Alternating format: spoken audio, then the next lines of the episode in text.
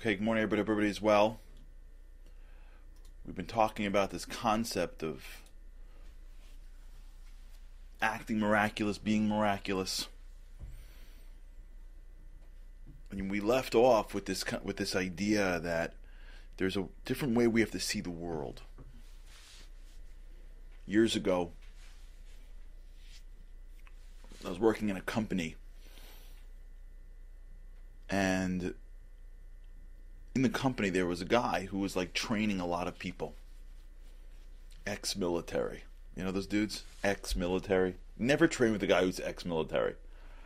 Because ex-military the, the military the guys who are in the military they, they like actually train. I'm saying? Like they're not like training to like run a marathon which is wonderful. And if you run marathons god bless you. But like it's different when like you train to like fight a war. You know there's a difference. Ex-military and they have no they have no they they they don't buy any of the excuses. You know what i'm saying? Like they they don't care. Especially certain guys in the military. Man when you start kvetching and you start crying and it's too much they look at you like you out of your mind? No compassion. They have no compassion. Ex-military. If you have a trainer ask them their bio. If it includes the military you gotta know what you're getting in for. So I had a guy who was uh, ex-military, and I remember he would he would I'd go to the gym in the building downstairs in the company.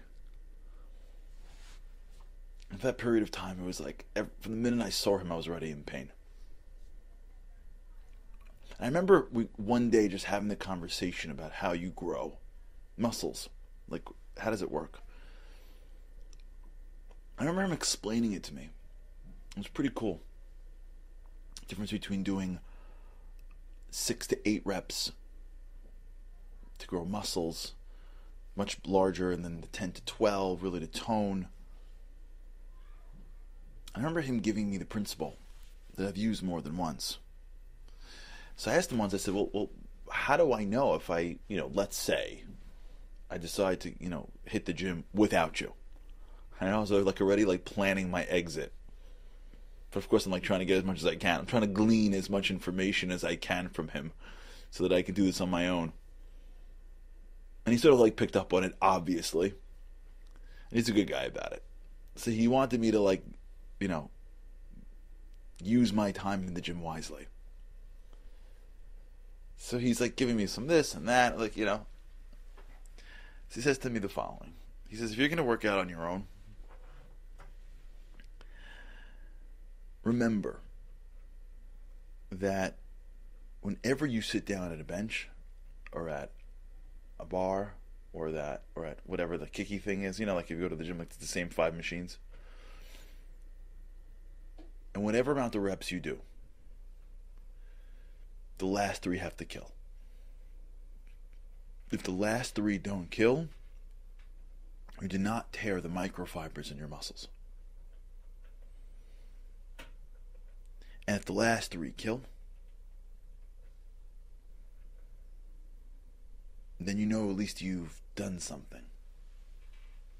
So if you go down to the gym on your own, let's say, and you sit at the, the, the bench press or you sit at the, that, that chest machine which you know you're you're whatever the, the, the flies or you sit at whatever the, the leg machines that every single gym has is and you can get 12 up easy, you get up and you keep on walking, you didn't do much.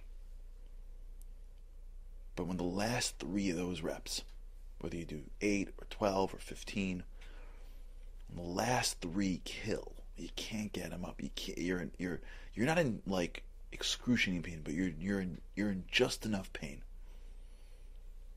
When the last three kill, what's happening is the microfibers in your muscle are being torn and when you are done and you have protein and rest, they grow back stronger. What you're trying to do is you're trying to really rip your microfibers. You're not trying to do more than that. So the whole thing can't kill, but the last three reps have to kill. And in many ways, for a period of time when I was working in that company years ago, and I would obviously avoid my military friend after a while. Because with him the last three didn't kill. Everything killed. The entire time. Of which he's like this this shouldn't hurt. This shouldn't hurt. I mean it's only 25 pull-ups. Like that shouldn't hurt. Like you know those guys? We're only climbing the steps up to the top of the building. Like that's that that doesn't hurt. When i i i once jogged you know 150 miles in afghanistan like right? You know those guys? Like there's no compassion for the regular dude. So when i worked out alone i remember saying to myself i have one standard. The last three have to kill. And that was my North Star. That's what I had with me. That's the what I used as a metric to success. And I remember many times sitting at a whatever machine, finishing the, the, the set of the reps and being like, oh man, that was too easy. Oh, I got through that. I, I I was soft on myself. And I didn't know what to do. Do I do more? Do I do less? Do I just keep on going? But I remember being disappointed over over time. I remember being disappointed if I would sit at that thing, at machine, go the distance, and not really feel like it was difficult. Because I remember saying to myself, oh man, did I just waste it? Did I not get to the level of ripping? Did I not now allow my body when I'm done and recovering to grow in this particular area? Did I blow it on this machine? So that means I wasted pretty much my time. And then I remember as I was continuing doing this back then, I can't say it's now, but back then, I remember times where I would get through that rep, that set, and like be like sore afterwards. I'd be pumped.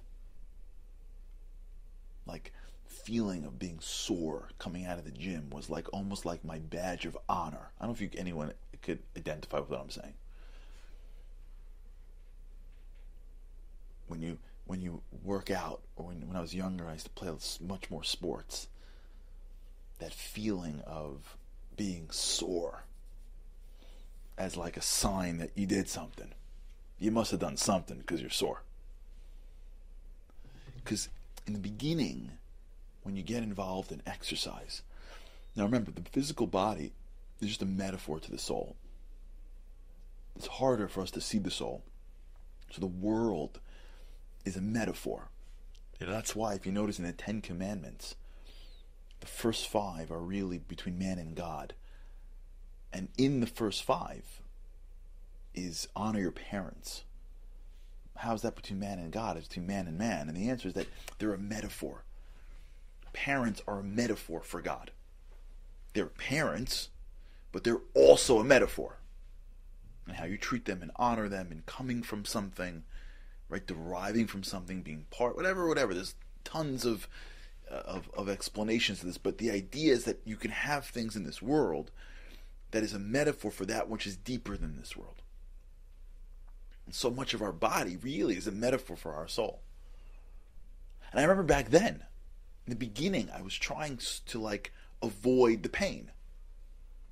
I would like try to like, you know, I would try to like, you know, um, groan in pain when he would have me do something early on, knowing that he'd like, oh, he would think, oh, maybe this is too hard for him. Let me lessen it. Whenever he would ask me to do anything, I'm already strategizing how to get him to make me do less.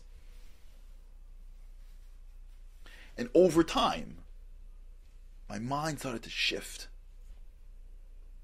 And I started to wait for those moments where those last three started to kill. I started to wait for those moments where I was sore coming out of the gym. I started to ask myself, when you're done with this time that you're giving to working your body out, will you be sufficiently sore because if you're not, did you just waste your time?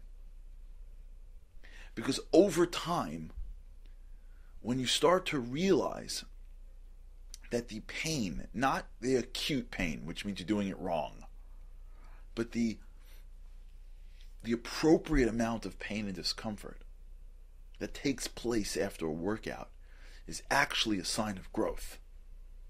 It's not the detour to success, it's the pathway to success. And as your mind starts to wrap around that the way I, I don't know what will take place, I don't know what muscle will grow, I don't know any I don't know any of this stuff. But I do know that if I'm not in pain after this workout, I did something wrong. More than that, I have no idea. Muscle combinations, what's a good exercise, what's not. I, I, I don't know. I'm not holding to this. I'm not. I'm not ex-military. But I know one thing. I got at the end of this thing, I got to be sore. I got to be in some level of pain. I, it's got to be. I got to like limp not really limp, but like slowly limped back to my office. If I'm walking briskly back to my office as if nothing happened, I'm not sure if I spent my time wisely. That's how great people feel about being uncomfortable. If you look at people that have accomplished major things in their lives, many times the way they feel about it is that they don't they also don't really know they don't really know that that business that they started would take off. They don't really know that the failure of all the things that happened along the way. And most people that have achieved success just failed more as much or more than other people. They just keep on going. They didn't know that that thing they did that flopped or that thing they said that didn't go well. They didn't know that apologizing or redoing it or staying up later or thinking about it, the opportunity that came at the wrong time in which they doubled down and made it work, right? Like the the having to be vulnerable, the having to be all the stuff that makes people great. All the stuff that's the inside stuff. When you're going through it and you look at the lives of great people when they're when they're living it, they don't really know that that thing is going to lead to the thing leads to the thing leads to the thing. Right? When someone asks for help and you give it to them and you didn't have the time or the energy, but you did it. And it was hard. And it was annoying and you got no thanks for it. But it was right. You don't really know that that person's aunt is the hiring manager for the company that gives you the job. Right? Or you know, you know stuff like that or you're just nice here and that person's related to the person you're dating. Like you don't know these things. But you know that you if you study the lives of these people, they sort of know that if they're not sore at the end of the day, that they did something wrong. That when they go to bed at night, if they're not sore, if they're not limping to bed, if they're briskly walking to bed, if they're relaxed and well rested before bedtime, then they must have, they're concerned. If it's exhausting to do the things that are sort of like really basic, they're concerned. If they have, if, the, if it's the same goals year after year, they haven't, you know, lifted more weight, if you will, in life. It's the same lift, it's the same amount of weights they're concerned. If they've gone through things and the last three are not uncomfortable, they don't kill, they're concerned. They sort of know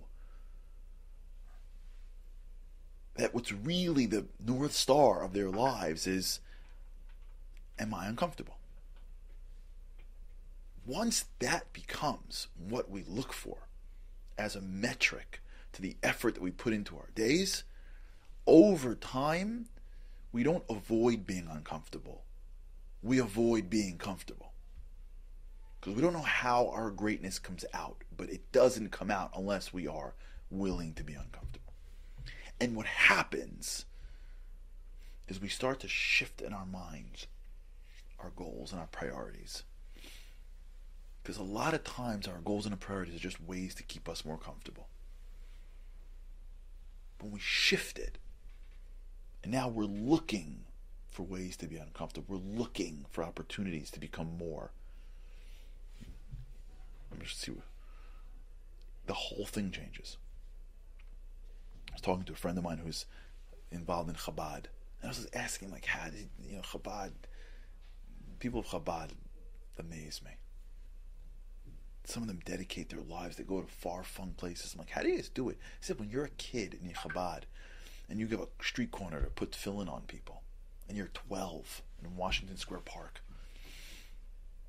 you learn over time that the uncomfortableness is the pathway to the opportunity to share what you believe in.